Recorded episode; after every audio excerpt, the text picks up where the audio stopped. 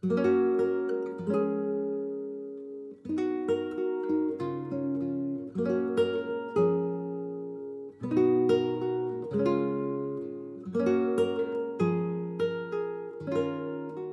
is Glyza for Classical Adventures for One, where I read classical work dramatically and discuss things about that work that I find interesting and want to share with my listeners.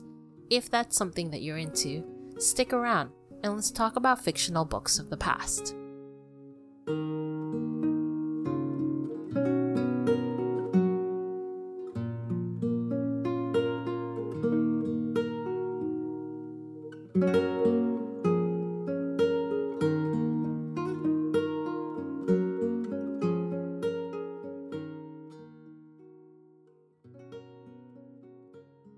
Today's chapter reading is the last chapter of Alice's Adventures in Wonderland. I can't believe I did it. I cannot believe I've reached the last chapter. I honestly did not realize that I would be able to finish this project and still be excited.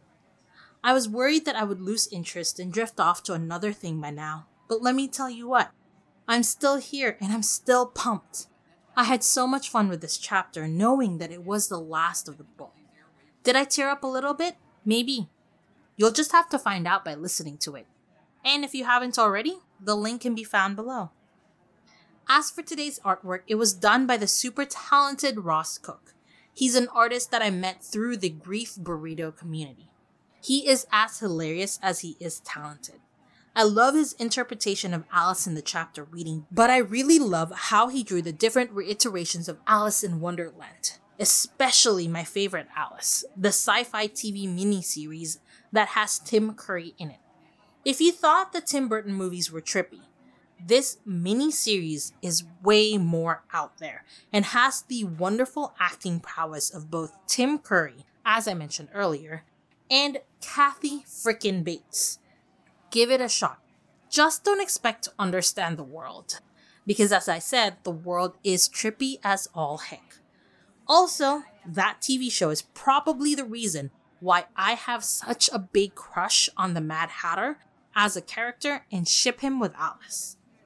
Anyway, the art by Ross can be found in the links below, and he was so much fun to work with. If you decide to check him out, tell him it's because of me. What is it about Alice in Wonderland that attracts so many people to it?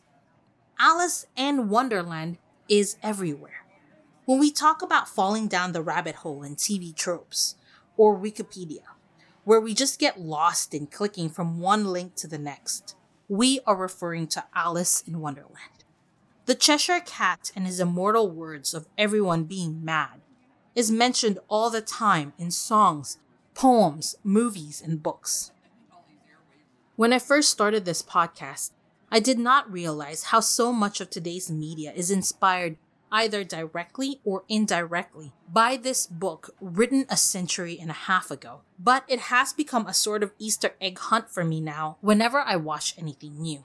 Whenever someone does or says anything that is related to this young girl getting lost in a fantastic and mystical world, I get so excited. I tried to list all the works inspired by Alice's adventures in Wonderland as well as through the looking glass, and I was overwhelmed by how much there was. The drawing by Ross does not even touch all of the films and TV shows that were based on Alice in Wonderland, and there are still so many that just take the elements of these stories for their world. Not to mention all of the books, music, and artwork. Literally, a whole podcast where we just go through all of the Alice in Wonderland adaptations is something someone could go through and never run out of material. Did you know that Netflix is going to make an Alice in Wonderland story that is also a musical but more modern? Would I watch it? Before I started this podcast, my answer would probably be a no. But now, I'd most likely 100% would watch this movie. Did I suddenly get a low key obsession with all things Wonderland? Yeah, yeah, I did. Honestly, though, as I asked earlier, what is it about the Alice books that still has this resounding effect that reaches across generation. I think Zosia Swidlika is right when they say that it's because the compelling plot and vivid characters leave a lot to the imagination. That is why, despite the seismic societal shifts of the past century and a half, the story continues to generate infinite interpretations. From attitudes to gender roles and mental health to issues of identity, the different readings capture the zeitgeist of key moments. Its relevance shows no signs of waning. Maybe it's because even though John Tenniel drew Alice, there's actually very few detailed descriptions of her in the actual writing of the Alice books. Alice has become the every child, and according to Eleanor Clayton, the Tate Liverpool assistant curator, she states that many visual artists tend to ascribe the characteristics of their era onto Alice, and it's difficult to know what the definitive Alice truly is. Speaking of artists, there are many fan arts, as I would like to call them, however, I'm sure most scholars wouldn't. But the first ever recorded Alice in Wonderland artwork is by George Dunlop Leslie. The painting of a girl in a blue dress and white pinafore listening to a story was shown at the Royal Academy in 1879. The 20th century saw Andre Breton and Paul Eluard add Wonderland in their Dictionary of Surrealism. There was also this painting of a tree with a human face by Magritte named after Alice, while Salvador Dali dedicated to Alice a series of the little girl with long hair and skipping rope. And it doesn't stop there. So many artists have reimagined Alice from John Wesley's untitled Falling Alice in 1963, where a line of girls in blue mini dresses float above a giant white rabbit, to Yayoi Kusama holding an Alice in Wonderland happening in 1968, where she said Alice was the grandmother of the hippies. When she was low, Alice was the first to take pills to make her high. Alice Jones ends in her article about Alice's legacy. From Tenniel to Travis Bickle, you can hardly imagine Harry and Hermione enjoying such a rich and enduring artistic life. Yes, Charles Ludwig Dodgson, as Lewis Carroll wrote his books in a certain way, with a certain interpretation, but the world and future generations have taken it and ran with it. Again, Zosha hits it on the head. There's literally no one way to read the books. From the Victorian prevailing attitude of children should be seen and not heard era, to the happy, friendly dream daughter of post war America era of Walt Disney. 1960s to the 70s focuses on the trippy world of Wonderland, and Alice became the hero of counterculture, free love, and feminism. And the Alice of today? why she's no longer just taken from one scene to another without any control over destiny. Alice is a hero of independence, overcoming whatever Wonderland can throw at her. What I love about all the reinterpretations of Alice is the vast score of mediums. From books, comics, TV shows, films, and games, there's literally an aspect of Alice that can appeal to anyone. Did you know that there are several Batman villains that are based on the characters from the books? Mad Hatter, Tweedledum, and Tweedledee. And the graphic novel Arkham Asylum, A Serious House on Serious Earth, is loosely based on Alice in Wonderland. Even Marvel issued a comic book series called Marvel Fairy Tales, which is a basic retelling of Alice in Wonderland with a superheroine stature playing the role of Alice not including the numerous reinterpretations of Alice in film. There are many, many films that have taken elements from Alice in Wonderland and Through the Looking Glass and used it in their movies. There's Alice in Wonderland, a musical porno. Do not watch it, please. It's terrible. There's also this movie called Marx Reloaded, where Karl Marx is depicted in scenes that parody Alice in Wonderland. Popular TV shows take elements of Alice in their episodes as well. Star Trek had an episode called Shore Leave, which features a recreated White Rabbit and Alice brought to life by a computer, which can make thoughts a reality. Lost is heavily influenced by Alice in Wonderland, with many, many references to the Alice world, with the third season finale being named after Through the Looking Glass. A current favorite adaptation of mine is Alice in Borderland, where a group of people were suddenly taken away from what they knew to a post apocalyptic world where they must participate in deadly games. The live action adaptation was released on Netflix recently. Then there's video games. The famous ones that I've heard is the American McGee's Alice, which is a more twisted, darker sequel of Alice following through the Looking Glass, which in turn had its own sequel called Alice Madness Returns.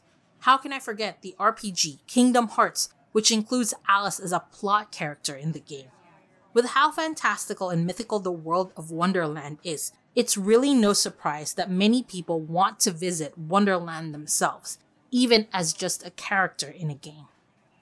And music. So many lyrics and inspirations taken straight out of Wonderland. The I Am the Walrus song by John Lennon was inspired by The Walrus and the Carpenter. Sunshine by Aerosmith talks about Alice and other characters of the book with Steven Tyler being shown trying to protect Alice in the woods in the music video of that song.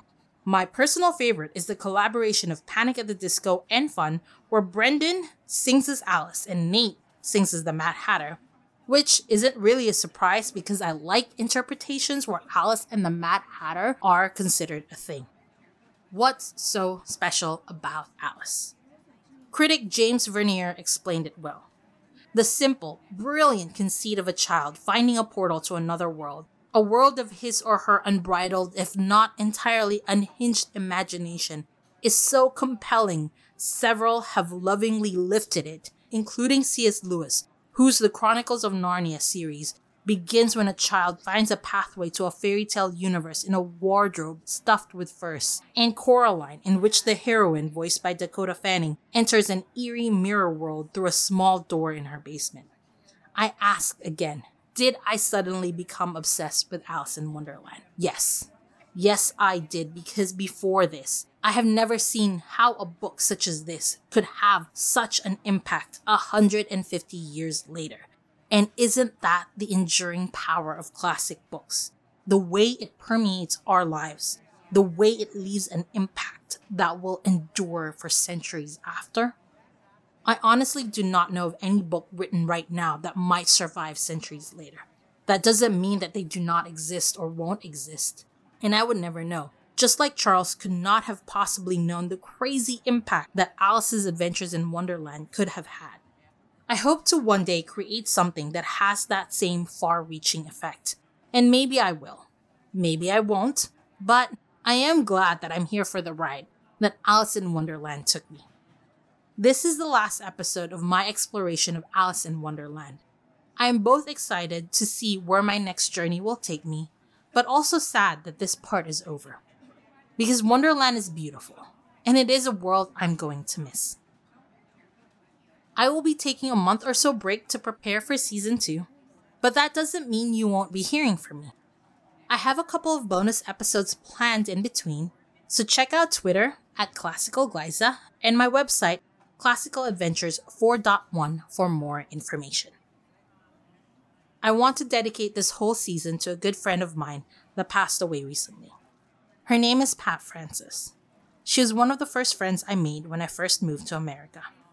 My heart hurts that I will never see her again, but I know that at least the pain is over now. I love you and I miss you, and this is for you.